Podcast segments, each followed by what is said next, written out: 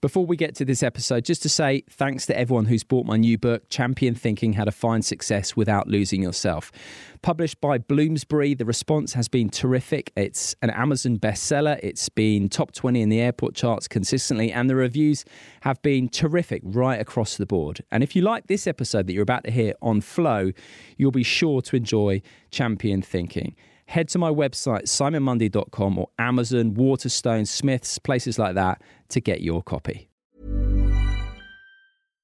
Hi, I'm Daniel, founder of Pretty Litter. Cats and cat owners deserve better than any old fashioned litter. That's why I teamed up with scientists and veterinarians to create Pretty Litter. Its innovative crystal formula has superior odor control and weighs up to 80% less than clay litter. Pretty Litter even monitors health by changing colors to help detect early signs of potential illness. It's the world's smartest kitty litter.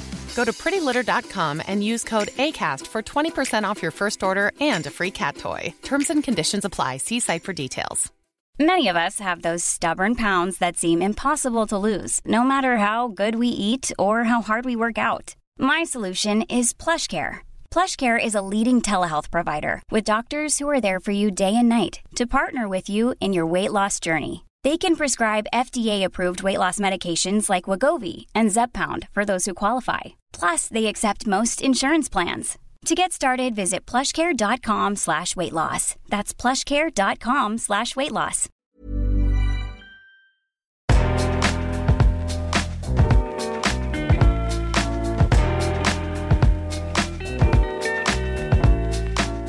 Hello and welcome back. Simon Mundie here. Now, last year, one of my listeners kindly got in touch and gently suggested that I get tested for ADHD, which I did both through an objective test and subjectively sitting down with the clinician. And I was diagnosed with ADHD on both counts. And I got to say, so much made sense when I look back on my life after my diagnosis. And so I'm delighted to talk about the subject with Tony Lloyd, who is the chief executive of the ADHD Foundation. And we talk about all sorts of things, including ADHD skepticism, what it actually is and how it manifests, why it's not simply a disorder, because context is everything, as well as why leading organizations around the world like Google and Tesla are actively recruiting neurodiverse people, and so much more besides. Now, the work the ADHD Foundation does is superb, and I'm delighted and honoured to have become a patron of the charity. I've also recorded a whole separate series called Rethinking ADHD with Qbtech, who provided my objective testing, so I'll link to that in the show notes. And this was just a pleasure to record. Tony is a fountain of neurodiverse knowledge and a lovely guy too, and I hope you enjoy our conversation. Tony Lloyd, an absolute pleasure to see you. How are you? I'm very well, thank you, Simon. Good afternoon. Good to talk to you. Thanks for coming on. Such a pleasure. We've already had the joy, from my point of view at least, of having a conversation once already. As you know, this is a topic very close to my heart. Quick recap a, a listener got in touch this year and suggested that I perhaps get tested for ADHD. And I did do that. I got tested both objectively via Qbtech and then subjectively.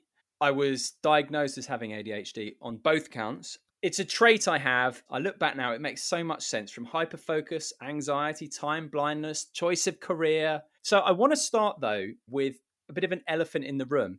I'm sort of preempting what people might think because when I got my diagnosis, I told two people one's a friend, another's a hairdresser.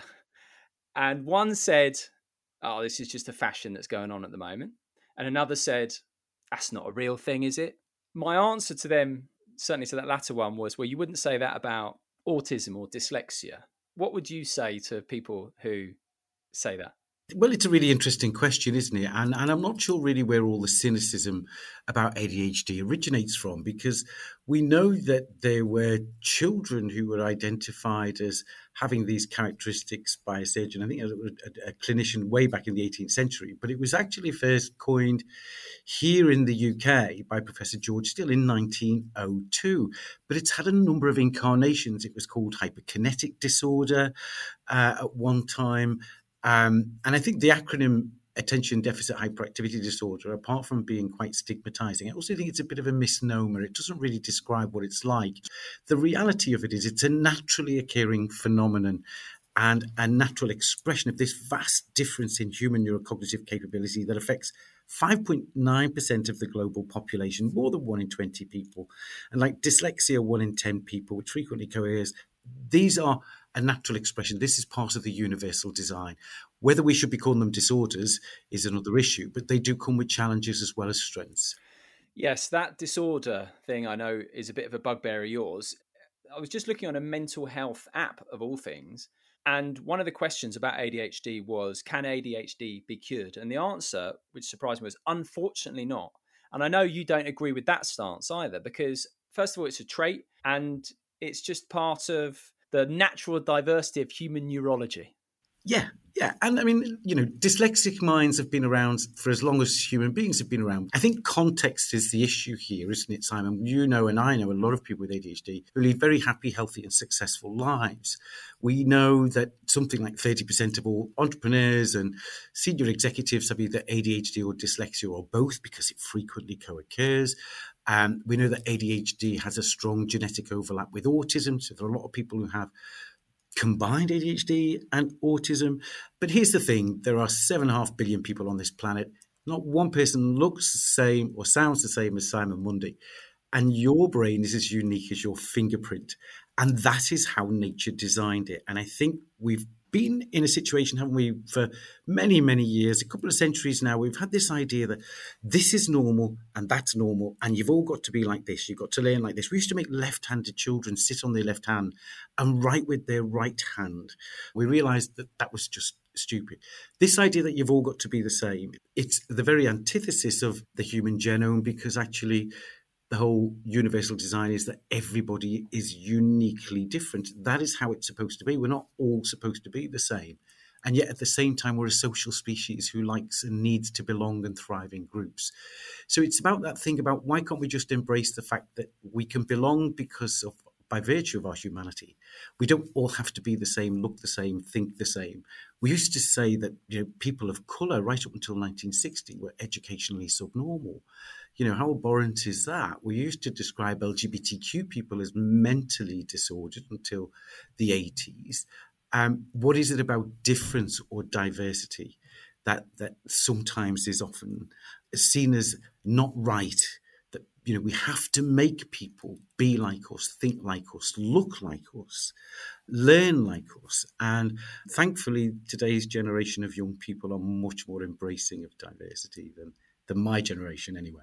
Right, Tony, let's go back then to the key question, as it were. So, if someone said to you, What is ADHD? Just briefly, in a nutshell, what is it? It is a difference of information processing from the environment that you live in, and it can give you certain skills and talents that enable you to excel in certain tasks and certain contexts. But in other contexts, it can be quite disabling. So, ADHD when you're a school kid is really tough but ADHD in your career, and for a lot of other people, it can be an asset. But like everything else, there are two sides to the coin, aren't there? And some things about it can be a real strength when you understand it, manage it well, play to your strengths. There are other things where you think, okay, well, I know I'm really good at that, but I'm god awful at this. And that's just how it is. None of us are brilliant at everything. And I think this world, you know, like biodiversity, we need different minds because actually something about our ability to thrive as a species requires different talents, different abilities, different ways of thinking um, in order for our species to thrive and, and adapt to our environment and indeed adapt our environment to suit our needs as well. Yes. In terms of the key characteristics or the key traits, as it were, within ADHD, can you just outline them briefly? So, inattention, and that's poor concentration or difficulty sustaining concentration with tasks that we don't really think are relevant to our situation in that particular moment. It's a myth to say that people with ADHD can't concentrate. They can. They can hyper focus. But difficulty sustaining concentration is a key one. Second major characteristic is hyperactivity, not just physical hyperactivity, but a hyperactive mind a brain that works really quickly can make you very quick thinking, but also make it very difficult to get to sleep. And the third one is impulsivity. Um, and that's what neurologically is defined as lack of inhibitory control, where we might say or do something without thinking first about what the possible consequences of those words or actions or inaction might be. They sound simple enough. They sound almost trivial. They can say, "Well, we're all a bit, we're all a bit like that sometimes." But having ADHD is is having those characteristics in a much more pronounced form and having it pretty much all the time. Just to go back over them, inattention, I can very much relate to those two ends of the spectrum inattention on one side and hyper focus on the other. So when I was young, I fell in love with tennis. I used to watch the Wimbledon videos that mum got me again and again and again. And I know all the Wimbledon winners and finalists and scores dating back to the mid 60s when it comes to something like that, I was interested in French as well for different reasons. I would excel. But then I remember, for example, being on a, a, filming course, not being in front of the camera, being behind the camera, and just couldn't pay any attention at all. I remember at one point being zoned out and zoning back in, just as this guy said, and as long as you don't forget that, you'll be just fine. so there's that, that inattention and hyper focus is definitely something that has affected me. That hyperactive mind part that you pointed at because I'd never hugely associate with being hyperactive physically. But the mind, I completely, when you put it in mm. those terms, yes, a quick mind that can sometimes go too quick. And it feels like my mind is going quicker than, than my mouth. And as you said, it can cause real problems with sleep. I've talked a lot on this podcast about the anxiety induced insomnia I had that was a real problem in my 20s in particular, and that impulsivity as well. So, what's all this got to do then with dopamine, which is obviously the sort of the reward hormone that everyone talks about. Yeah, well, there are two key key neurotransmitters involved in ADHD. One is noradrenaline, the other one is dopamine. The body's natural way of producing more dopamine is to move.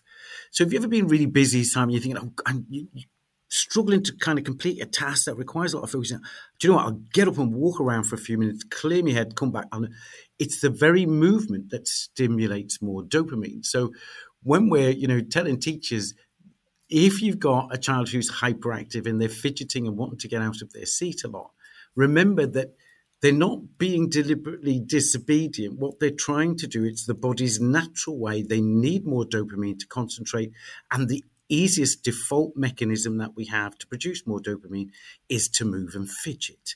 And there are some people who don't express that physical hyperactivity in that way. Girls, females often have what's historically been called inattentive ADHD. So they tend to internalize that hyperactivity more. And what we see in girls and women, for example, is another way that the body gets a rush of dopamine is when we eat food.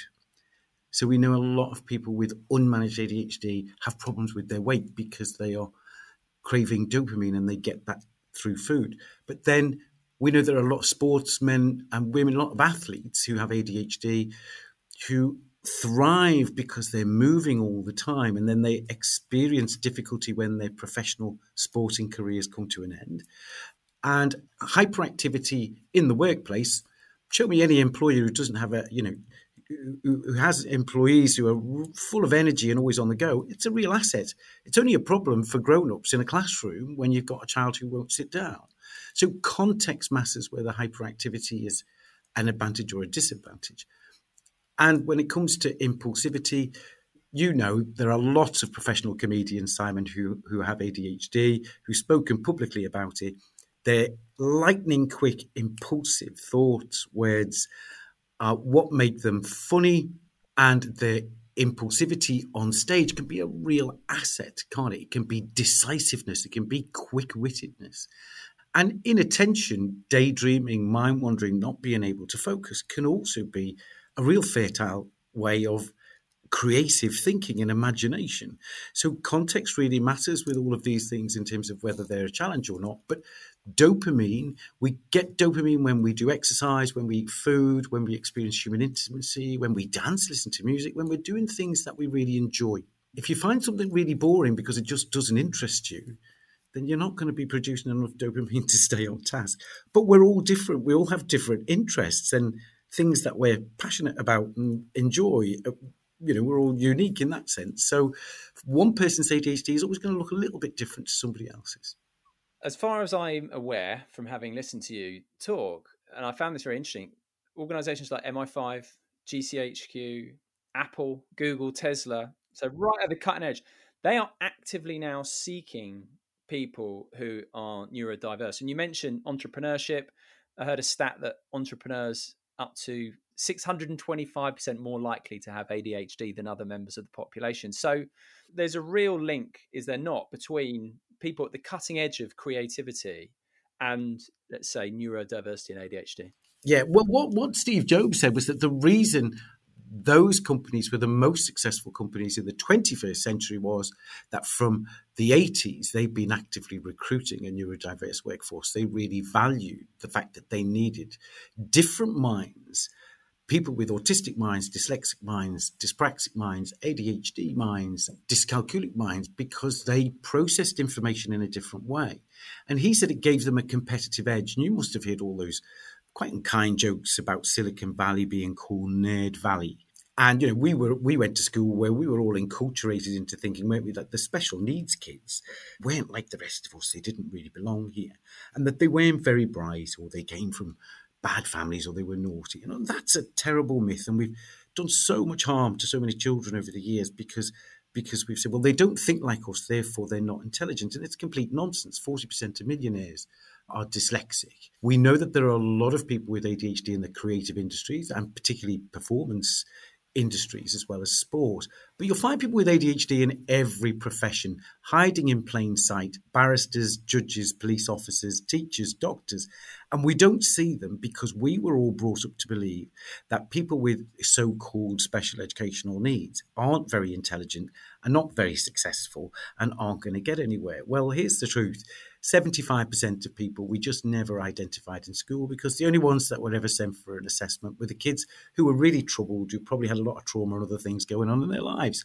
We know now that adults, industry are celebrating and lots of people owning their dyslexia, their ADHD, and saying, do you know what? That sort of negative stereotype that we were all led to believe was ADHD or autism or dyslexia when we were at school, that's not true there is no correlation with low IQ.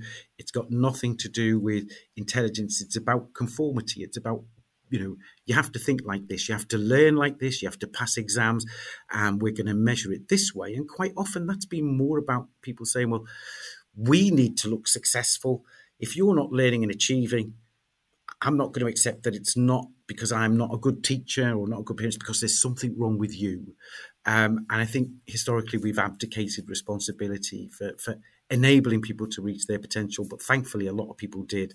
And we see many people now, senior executives, CEOs, the founder of IKEA, you know, had ADHD. Um, we just heard from, didn't we last year? Cambridge researched uh, on Leonardo da Vinci, said that he had ADHD and dyslexia. Einstein, you know, autistic, they would have probably been excluded from our schools today. So there's Einstein, Mozart. People have spoken about him. Yeah, Richard Branson, Leonardo da Vinci. So, just in terms of the organizations, cutting edge organizations, let's say like Apple or Tesla, and they're obviously mm-hmm. working in very much a 21st century way, but our education system is still set up in a 19th century way, isn't it? In terms of sit down, be still, don't fidget, and memorize this at a time when actually the skill of memorizing, let's say, is not actually as important now as it was previously because we've all got smartphones. So, absolutely, yeah. Creative thinking, on the other hand. Yeah, I mean, there was a piece of research published last year that said that they did a, a creativity quotient metric on children, and over 90% of children thought creatively. But when they used the same metric on adults in their late 20s, just over 3% still thought creatively. And, and, and the researcher argued that does that mean our education system is teaching people not to think for themselves, which is a rather challenging proposition. I think there's a lot of debate around the whole neurodiversity agenda, isn't there, Simon, at the moment, particularly within education, because it's challenging previously held concepts of what intelligence is and how we measure it. And that's now being turned on its head. Our understanding, the research in neuroscience, is challenging a lot of our preconceived ideas about what intelligence is and how you measure it. And it's calling for us, isn't it, in an information technology driven economy, workplace, culture, that thinking differently now is something that's that's really prized and valued. A lot of the successful companies that are out there now, the age of technology has really opened up a lot more potential opportunities for people who maybe didn't quite have the kind of academic profile in school. Because what I mean, you tell me, Simon, what do you think intelligence is? Do you think it's do you think it's intellect? Do you think it's memory? You, what is it? It comes in many forms, doesn't it? A good friend of mine who didn't do hugely well academically at school, but is socially one of the most intelligent people I know. There's obviously Daniel Goleman's famous book yeah. about emotional intelligence, which is said to be a better predicator of life satisfaction than IQ. Do we measure emotional intelligence in school? Do we measure character intelligence? Because that's a new thing that some industries are using in recruitment. Don't you think your value and things like that influence what intelligence is and, and your hindsight and your foresight and your ability to problem solve? And also the context. I mean, there are some contexts where certain cognitive skills are really highly valued. But I wouldn't employ somebody with dyscalculia as an accountant, but I might employ them in other roles uh, if I have a project team, I won't have one project manager. I'll have two. One is a creative lateral thinker, somebody with ADHD or dyslexia. The other person is going to be a super linear thinker, very organized, good executive functioning skills, etc.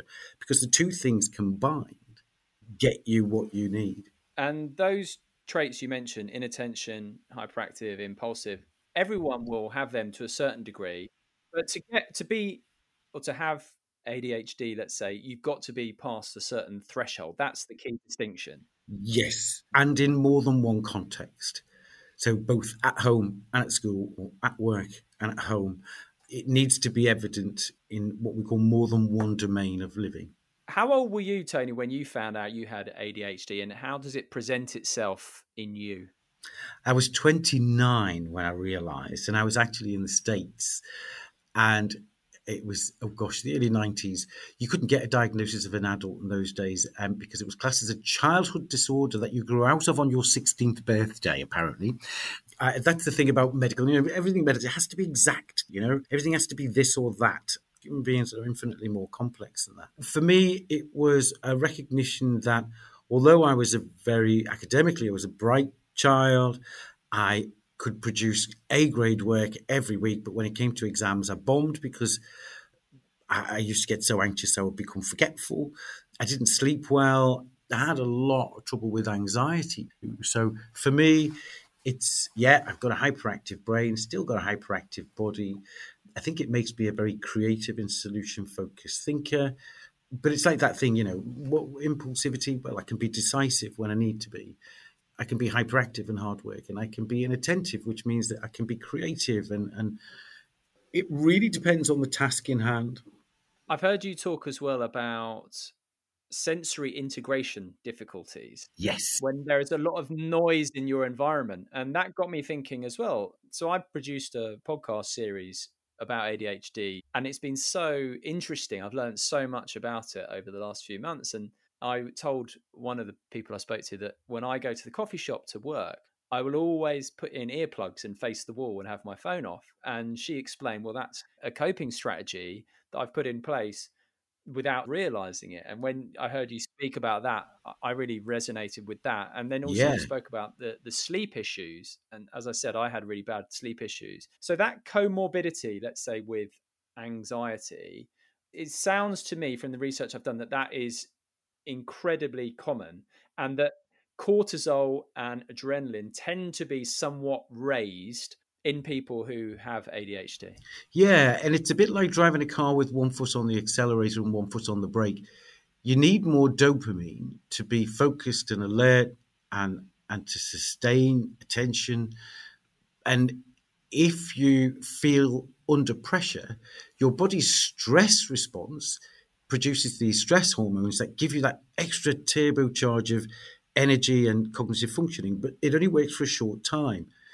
It's only to be used in high pressure situations. If you're using stress hormones every single day just to focus, then it can be exhausting and that can cause anxiety and depression. And we see this a lot in teenagers with ADHD because when their ADHD is diagnosed late, their brain in childhood has got so used to relying on stress hormones to focus in school that it can make them experience a lot of fatigue and tiredness and a lot of stress and anxiety, which can also sometimes lead to depression. But I would also say that there are, you know, again, you learn strategies and ways of energizing yourself. But it's always easier if somebody says, Do you know what? You've got this type of neurology. Have you tried this, this, this, this, and this? We all know it works. And the thing about you mentioned about sensory integration, there is a very strong genetic overlap between ADHD and autism. And people with a primary diagnosis of ADHD, about 30% have co occurring autism. And there's some research that says that those with a primary presentation of autism as many as 60% have co occurring ADHD. And I know a lot of the autistic charities never wanted to talk about this because ADHD was this Voldemort acronym that nobody wanted to mention because of all the stigma. But sensory processing difficulties is more often associated with autism. But a lot of people with ADHD have it. So I have very acute hearing. For me, ADHD is like being in a room with six televisions. I can trying to watch one, but I can't filter the other five out my partner uh, likes to have the television really loud, which really kind of causes me a lot of stress. So I'm kind of sensory avoidant, um, whereas my partner's sensory seeking. Um, but you find this different sensory profiles. I think some people have an amazing sense of smell, don't they? Um, it's all part of this natural variation in in human neurocognitive sort of capability because we live in this amazing planet with all these very different life forms and different climates and different flora and fauna and foods.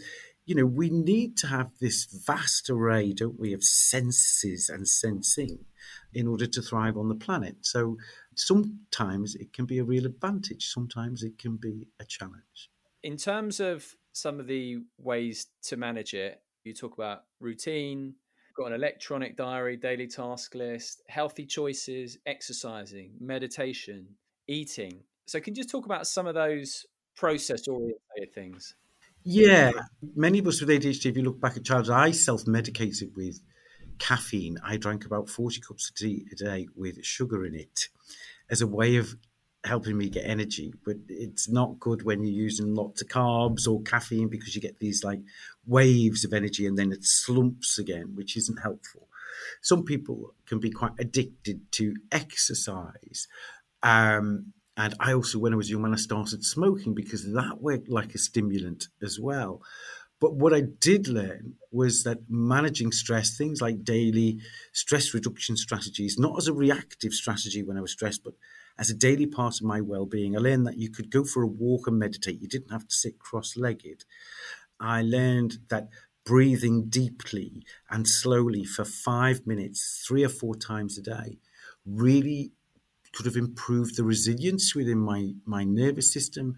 Um, I was less likely to get overwhelmed and stressed, and you know having lots of planners, wall charts, and reminders and post-it notes and alarms on my phone.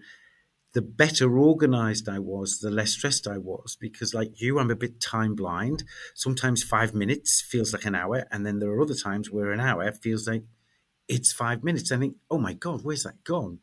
And that can make life stressful because then you find yourself late a lot, or you underestimate how much time a task is going to take, or you overcommit and overpromise to do things and there isn't enough hours in the day. So, good planning, good sleep, good diet, your body and your brain needs fuel.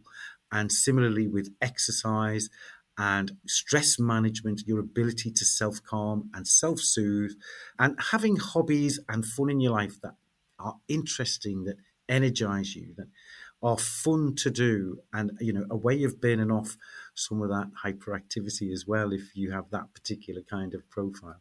You talk as well about having the team around you so you know what you're good at, playing to your strengths, and then getting help with those areas that you're not so strong in. And this is something I wish I'd learned earlier because I've definitely got strengths, but I've also got these areas where I've felt deficient and I've beaten myself up for it and thought, okay, why am I not up to this level that I believe I should be? Rather than perhaps looking to get help in those areas. So, yes, focusing in on what you're good at.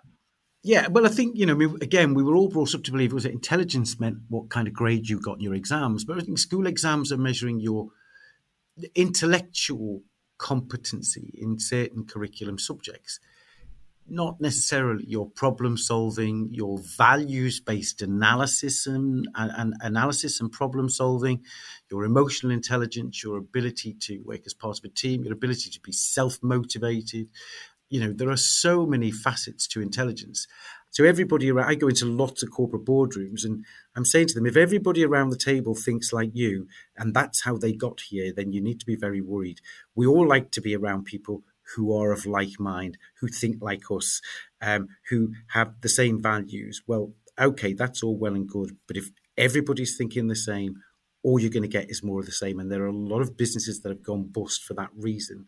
And I think the comment was, you know, some recently about, you know, certain aspects of government that if you only have people who are making the decisions who have a very narrow experience of life and you don't have different perspectives and different views and different experiences around that decision making table, how can you make decisions that really do understand the full impact of those decisions on everybody around you. So for me, having a team that think differently from me is a real asset. You should be able to challenge and come up with different ideas and different hypotheses, and you should be constantly testing your hypotheses and saying, well, why do we think like this? Why do we do it this way? Why can't we do it better? Why can't we do it cheaper? Why can't we do it faster?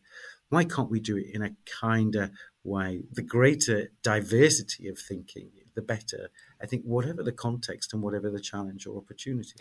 And that compassion for your weaknesses rather than beating yourself up. Yeah. And then as well, making sure that family and friends understand and are able to support. That's fundamental. Yes. It's been huge for me. My wife's been wonderful. That's uh... Well, that's good to know, isn't it? I mean, people just say to me, why do you always forget to shut the drawer? Or, you know, did you empty the washing machine? I was like, well, was I supposed to? Was it, didn't you notice it was full? I was like, no.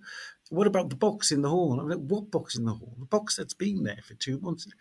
I just don't register some things. But then there are other things – that I know I am exceptionally good at. And I'm really fortunate. You know, my husband is a very, very understanding, intelligent man. He really gets it. He's quite funny. He knows that, you know, a, a lot of the things um, that he loves about me and that's great about our life are as much to do with my ADHD as anything else. And that, you know, yes, it comes with certain challenges and disadvantages. It can be the best of me and the worst of me. It depends on the context. Planning for your next trip? Elevate your travel style with Quince. Quince has all the jet setting essentials you'll want for your next getaway, like European linen, premium luggage options, buttery soft Italian leather bags, and so much more. And is all priced at 50 to 80% less than similar brands. Plus, Quince only works with factories that use safe and ethical manufacturing practices.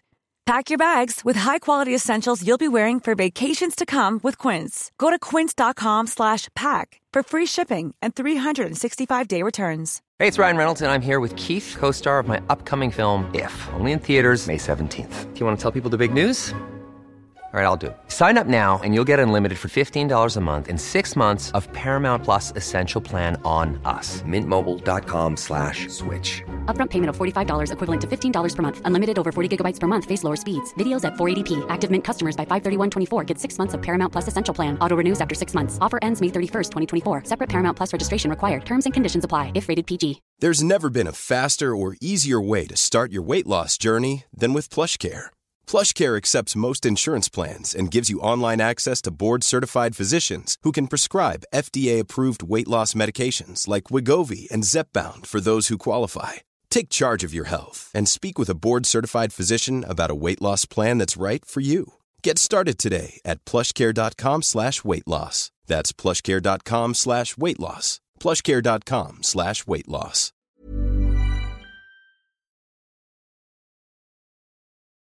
Sticking with relationships, Tony, I read that for people with ADHD, there's a higher prevalence of divorce and relationship issues.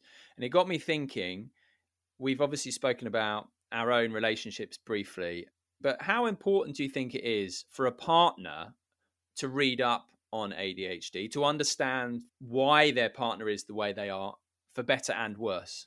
Well, I mean, in a nutshell, we're a social species, aren't we? The genetic imperative is relationship driven. We thrive in relationships. We have a fundamental need to be known and understood by other people, and particularly in a in the context of an intimate relationship or a marriage. What is it that makes us fall in love with somebody? And often I think it's as much about their vulnerabilities and their weaknesses as it is about all the things that are, you know, that are, are lovely about them. But I think in any successful relationship, it really is important to understand how your partner experiences the world. And we all have different lives, different experiences that color how we see the world and how adventurous or confident we are, all of these factors. And many people with ADHD lead very successful lives and have very successful careers, and they're very good at masking how their ADHD affects them. And sometimes, I mean, it took my partner a while. I just don't understand. He said, You've got all these letters after your name. He said, You forget where you put your keys this morning. It's like he just couldn't equate how you can be so skilled and competent at some things, but really fail on other things that, that seem to him quite trivial and important, you know? When I, I, remember when I first told him that I had ADHD, and he just he said, "No, you haven't. You can't possibly have ADHD." Of course, Colin was a, a deputy head in a school, and I said, "Well, I don't know what you think it is."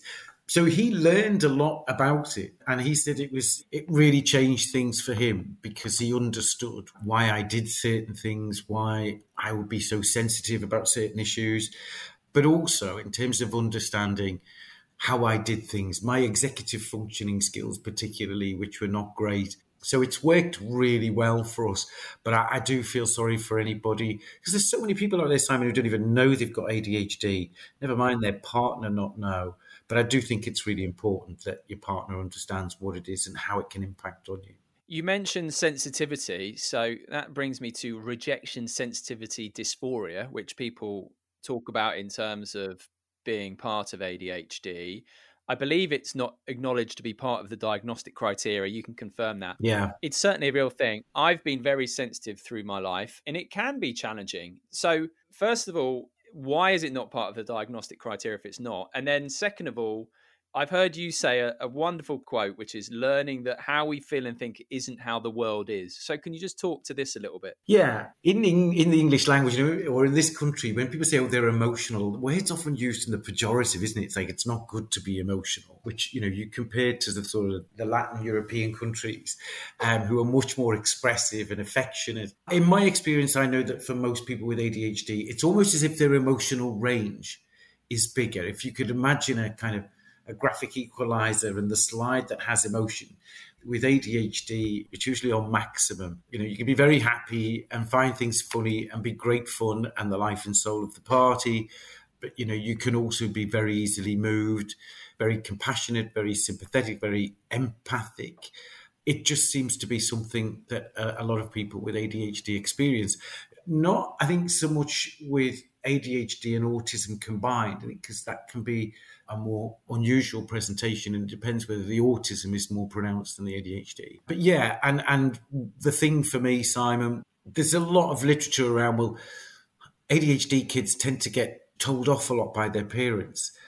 So there is this idea that you know when you're chastised a lot as a children and you're told off a lot in school for fidgeting, or for not remembering what you learned the previous day. Or being impulsive with what you blurt out in class. Yeah so on the one hand, you kind of you, you learn to mask it so that you can assimilate and belong and have friends and be like everybody else, which can be stressful um, at times. But I do think that because a lot of people with ADHD do feel things quite intensely, I think it is important to kind of remind them that how we feel isn't necessarily how it always is.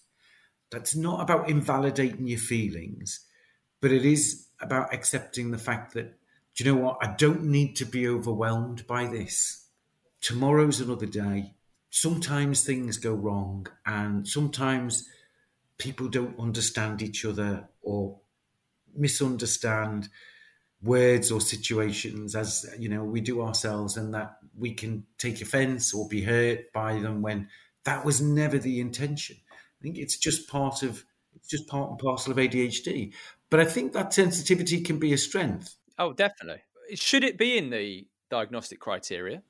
I don't know. I think anxiety should be, but there are a lot of what clinicians call comorbidities, Simon, that we know correlate with ADHD. We know that over 30% of people with ADHD also meet the diagnostic criteria for autism. We know that there is a really strong level of co occurrence with dyspraxia and tics, really commonly associated with ADHD.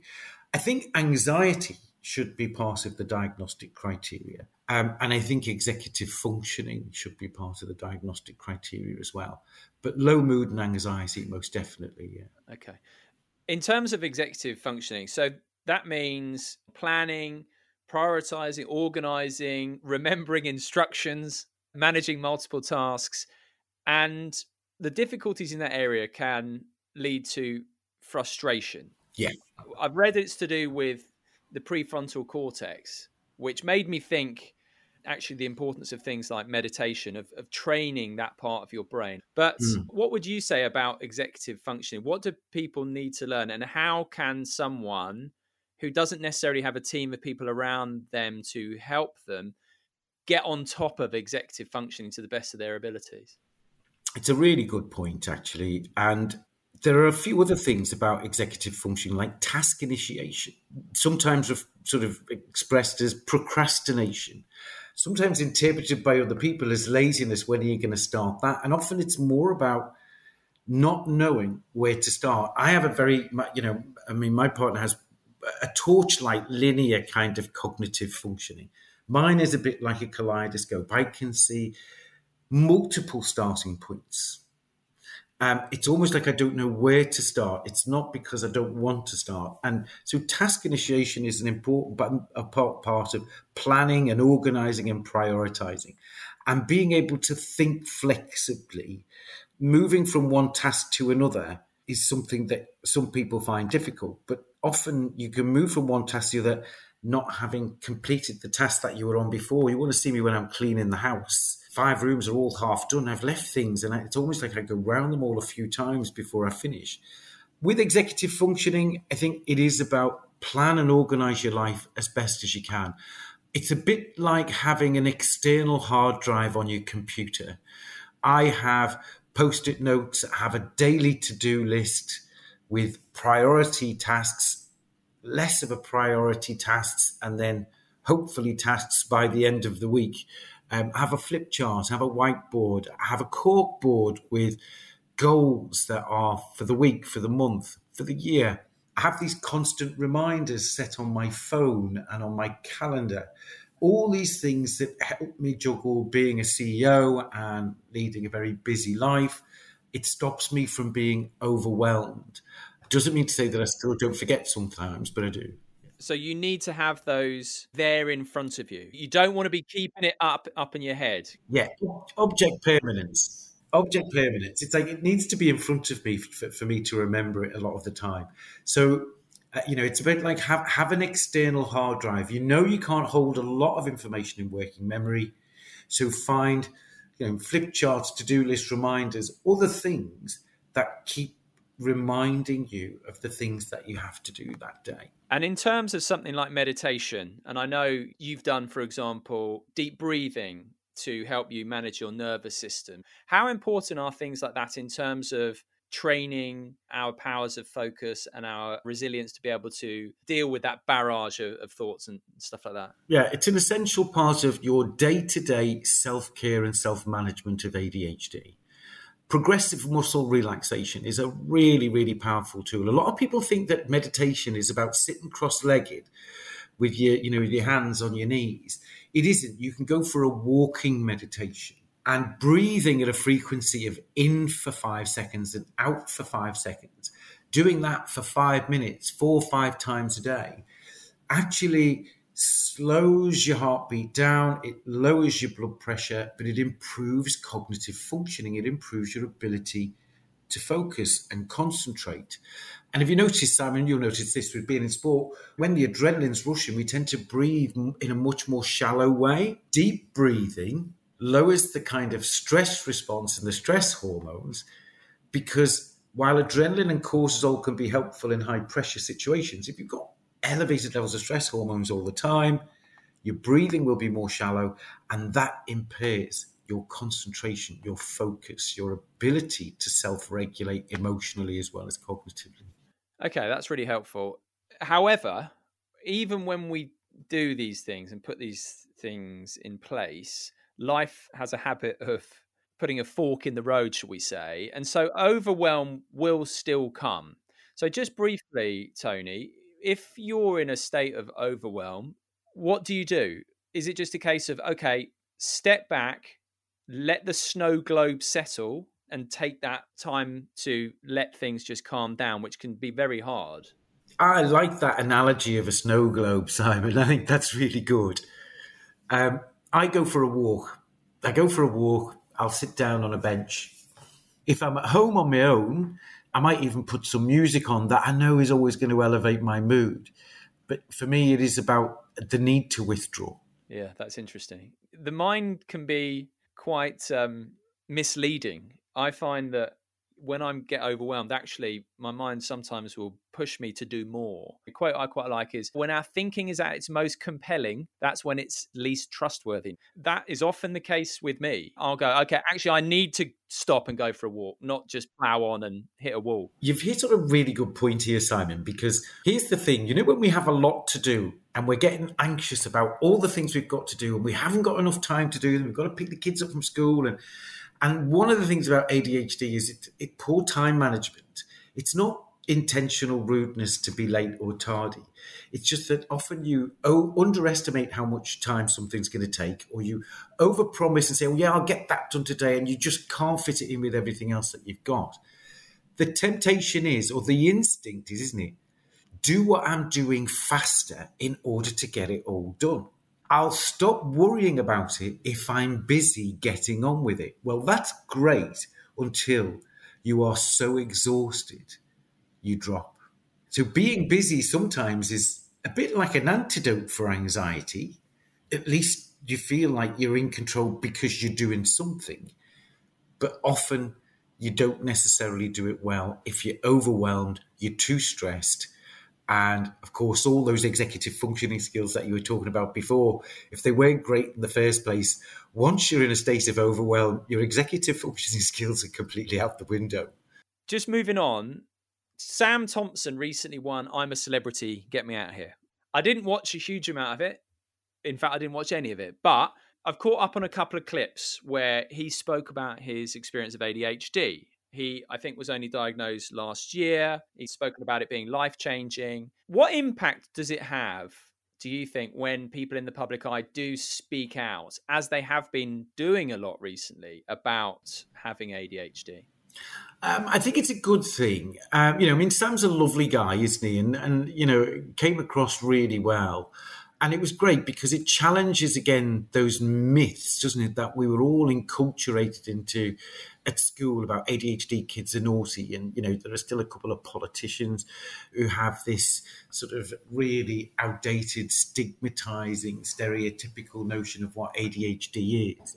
It is helpful when people in the public eye because it challenges that stereotype that you know, everybody was led to believe in school, which is why 75% of kids with ADHD never got assessed or diagnosed, especially girls. But I think it's really helpful because we know that if we do diagnose early and intervene early, then we know that the health outcomes, you're less likely to fail at school, less likely to start smoking, more likely to be economically independent. There's so many benefits to it.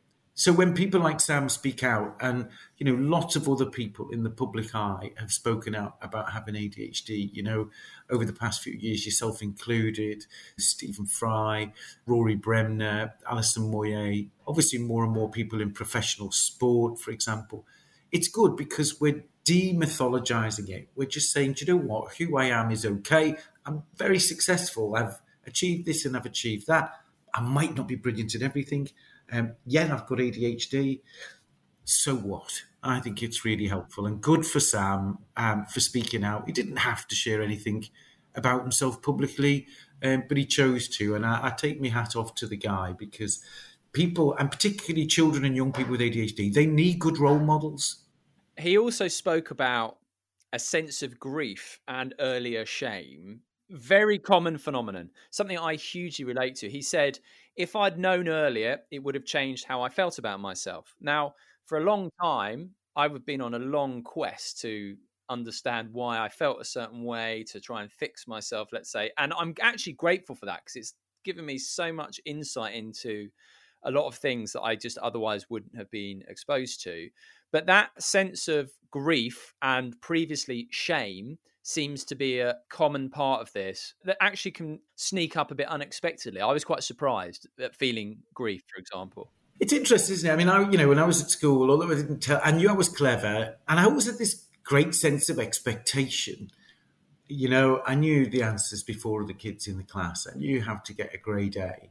I knew I was good at a lot of things, awful at exams. And then came this kind of great disappointment that I never lived up to my own expectations, not never mind anybody else's, and felt such a disappointment because my grades weren't good enough, or I would forget where I put things. Then came the great realization when I was 29. I thought, oh, now I get it. And I, I, I was, it was such a relief, Simon. I thought, I'm not daft. I'm not, I, I get this. This is just how my brain works. And this is why I was so anxious. So anxious, I was off school for six months with severe anxiety in the year that I should have been doing my, my GCSEs. And finding out, there was also that moment of grief because I just think, how much easier would my childhood have been? How much easier would school have been? How many detentions would I not have got? And I did cry at the thought of, I just thought, I look back on myself and I just pictured this little kid who was doing his best and just nothing it seemed that he could do was good enough for the adults in his life. And sort of in my mind's eye, I almost traveled back in time and went to this sort of and visualized sort of talking to this little boy who was myself and just saying, by the way, I, am Tony, I'm you when you're older. You don't know this, but let me tell you this you're all right you're all right, you're doing okay, and everything's going to be okay, and you'll understand it. And I promise you, it'll work out. It was an epiphany, really, but it was quite cathartic because you you forgive yourself for things, yeah. and it does help you be, I think, as well, more compassionate and understanding of other people. So, if, for example, someone suspects their kid has it or another neurodiverse trait what would you suggest they do? Find out. Be an informed parent. Don't assume that your child's school is going to know what your child is struggling with or assess them for their needs because the only children who are ever assessed for anything in school are the ones that are find that, that the teacher is finding disruptive.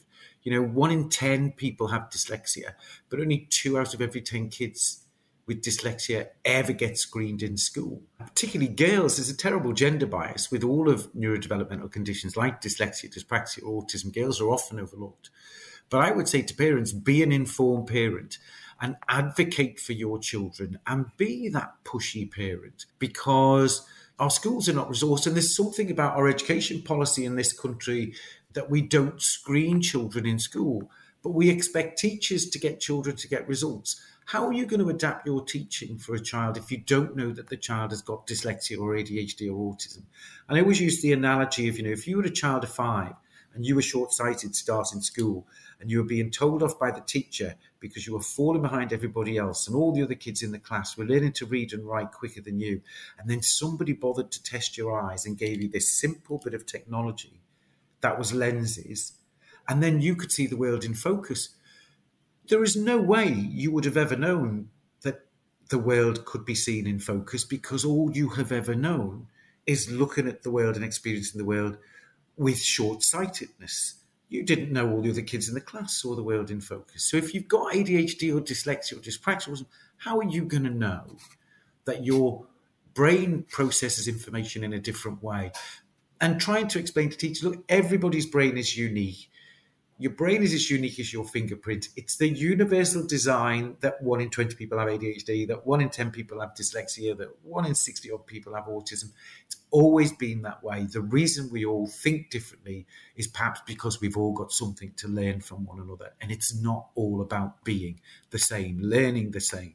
learning to pass an exam as opposed to being educated to be a decent human being who can achieve their potential, whatever that might be, to play to your strengths and develop your talents and make a successful transition through adolescence and a successful transition into adulthood and the world of employment and being an active citizen and being economically independent and employable. That's what we all want for our children. We don't want children to be labeled disordered. Children are different and unique and should be loved and cherished and supported and enabled. And that doesn't mean a one size fits all. And I think sometimes we can do a lot of damage to children in school if we don't do that. I've heard you say the school system as it currently is can be inhumane yeah. to the 20% of people or kids who have ADHD. I was listening to that with my wife and she said, wow, that's so interesting. I mean, that's a powerful comment. Well, it's 20% of children who have the, the naturally occurring learning differences like dyslexia, dyspraxia, dyscalculia, ADHD, and autism. It's one in 20 have ADHD. So there's at least one ADHD kid in every class, but every classroom is a neurodiverse classroom. Um, and I told you that 53% of Generation Z children now identify as neurodiverse, which I think is a really interesting thing, isn't it? That they're much more embracing of diversity of mind. And I think historically it's been that, well, you know, you have to be like this to belong in this school. You know, you have to be uh, this kind of student. You have to sit still. You have to write with your right hand. You know, remember we used to make children who were left-handed sit on their left hand. God knows why. It's this idea about you've all got to be the same. There is not one human being on this planet who is the same as another human being. That is the universal design, and we need to embrace that diversity of mind. And what we need in our education system is a diversity of mindset. Another problem, I think, in terms of people who perhaps suspect they might have ADHD or their kid might have ADHD, is the simple difficulty in getting diagnosed. I was very fortunate. I had a listener get in touch and say, Have you been tested? And then I did the Qbtech objective test, sat in a dark room for an hour doing these weird tests that, you know, there was no way I could game the system, so to speak. And then I went on and was very fortunate to be able to see a psychiatrist, spent five hours with him talking through it. So I got, you know, two diagnoses, objective and subjective.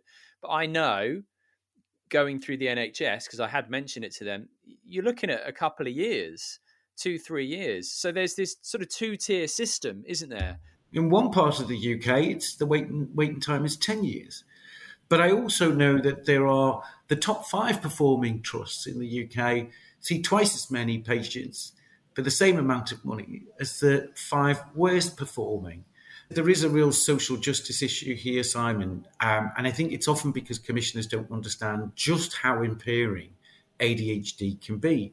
And we're at least 1.8 million, but statistically up to 3 million people in the UK who are going to have uh, an ADHD neurology. There's only 220,000 people who take medication. There's 8 million people who take antidepressants. There's still a lot of ignorance and stigma. There is absolutely no justification.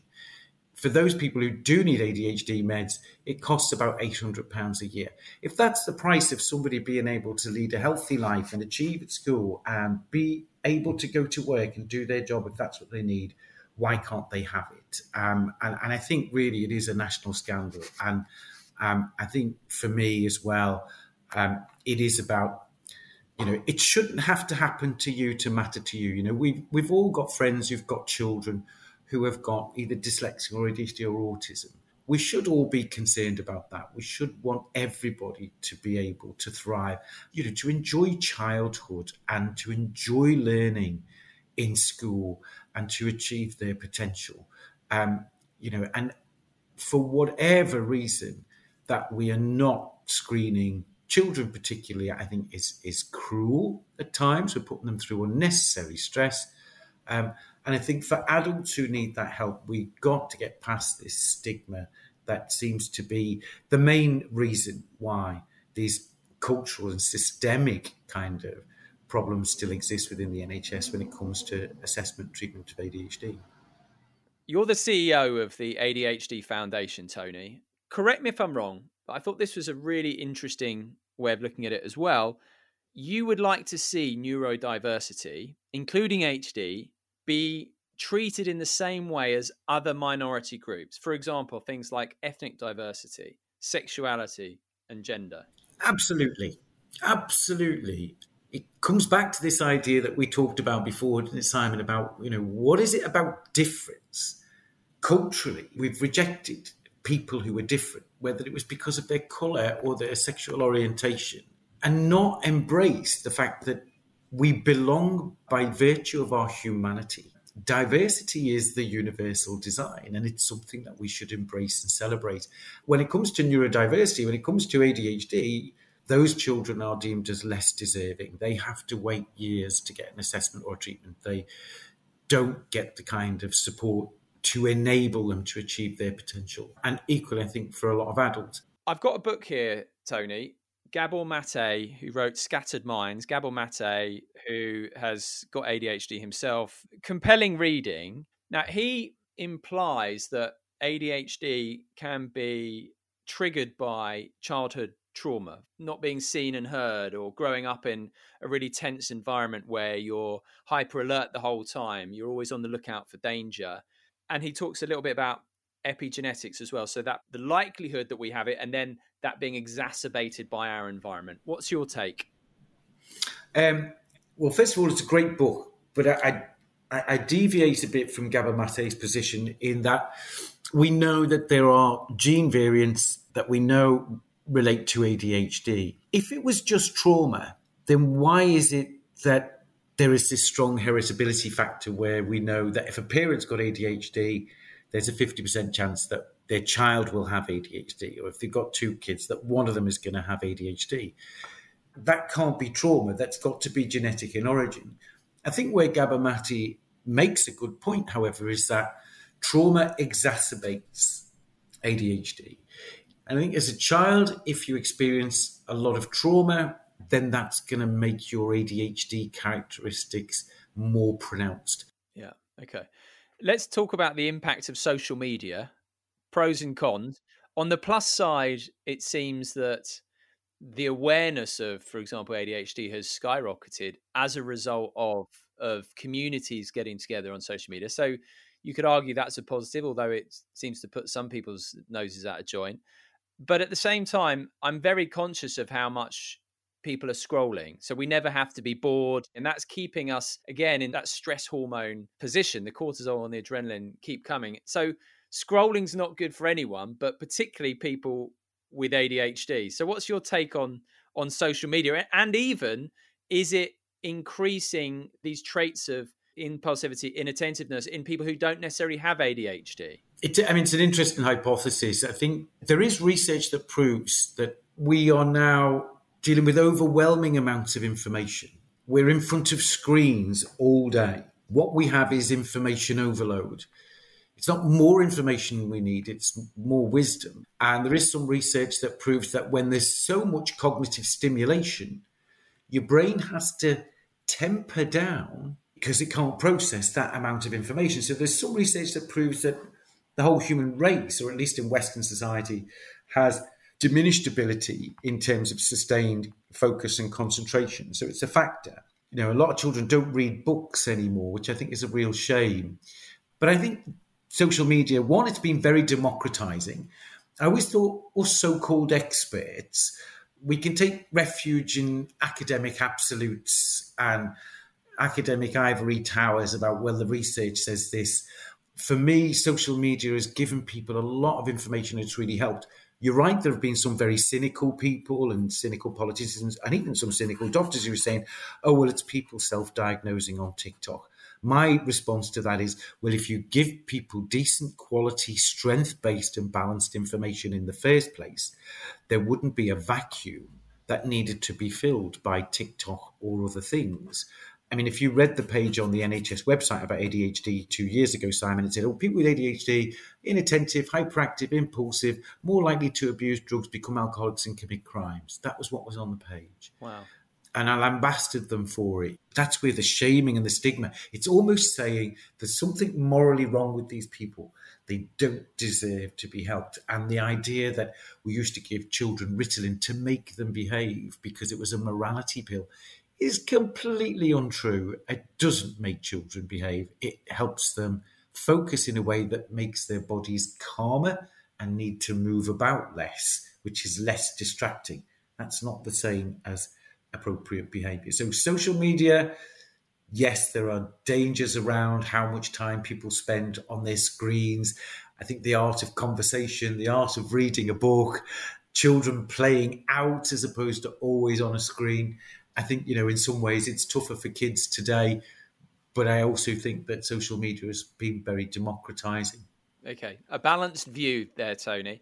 You mentioned Ritalin, so let's talk about medication then to round things off. Still something of a controversial subject. What's your take on it? Medication isn't right for everybody. It is not a neurological El Dorado that's going to make everything about your life perfect because that is not how it works. What it does is it improves the cognitive functioning in your brain, and therefore you rely less on stress hormones. You're better able to plan and organize your life. You're better able to self regulate your emotional sensitivity. It's not right for everybody. Not everybody wants it or needs it. But for many people, it can be a life changer and it can be really helpful. And there is absolutely no reason why people shouldn't have access to it if they need it. And we know that there are a lot of people who will use it for a while until they've learned to make the lifestyle changes that they need to make and find the kind of job that plays to their strengths, and then they no longer need the medication, and that's great. We know that the earlier we identify children, evolution didn't design children for the way we educate and socialize children now. So if we're going to put children through an artificial stressor, such as modern day education, we've also then got to be prepared to help them manage with and thrive in that artificial situation, which, from an evolutionary point of view, they were never designed to be sat behind desks for seven hours a day when they were five, six, seven, eight, nine, 15 years of age. So I think medication is something that we need to have a balanced view of. But in and of itself, I would say to anybody, you should never use ADHD medication in isolation. And if you're struggling at work or you're struggling at school and you're only taking medication but not doing some exercise and stress management, then you need to look at what your self care regimen is. Again, unfortunately, in, in, in the NHS, it's like, well, here's a prescription. Nobody gives you decent quality information about how to live successfully with ADHD. Right, let's wrap things up, Tony. Just explain what you're trying to achieve with the foundation and just really any other final words you have, where to find out more about your work and, and what the ADHD Foundation are seeking to do, etc. Um, well, the foundation is here to promote a neurodiversity paradigm, and that is to take the D words out of ADHD, to look at dyslexia, autism, dyspraxia, dyscalculia, and not see them as disorders, but see them as natural expressions of this vast spectrum of neurocognitive capabilities that the human species have. And embrace that difference and celebrate that difference and see it for the asset that it is and change the educational paradigm that is designed in a way that just automatically excludes over one in five children from learning how to learn you know, it's also about celebrating. So we do things like the neurodiversity umbrella projects, where we have umbrella installations in public areas in towns and cities in the UK. A lot of schools and offices have them. Um, next year, we're going to have them in in New York, Chicago, Washington DC, Malaysia, the UK, Ireland, Australia. It's about celebrating difference and diversity. So that's really what we're about. But we do obviously provide a lot of support and training for education professionals, for healthcare professionals. There's a lot of very dedicated professionals out there trying to improve how we educate and provide health services. Support parents who often don't know how to parent a child who thinks differently from the way they do, and particularly helping, you know, helping young people transition into adulthood and employment, helping people develop their careers, whatever it takes, usually through that lens of understanding. Most of the time, we do better when we know better. So, yeah, it is about challenging stigma and prejudices and inequalities that are experienced by people who think differently. Well, Tony, I think the foundation's fantastic. I think the work you do is brilliant. And it's just been a pleasure talking to you. So thank you very much indeed for coming on. It's been a joy. Thanks, Simon. Cheers.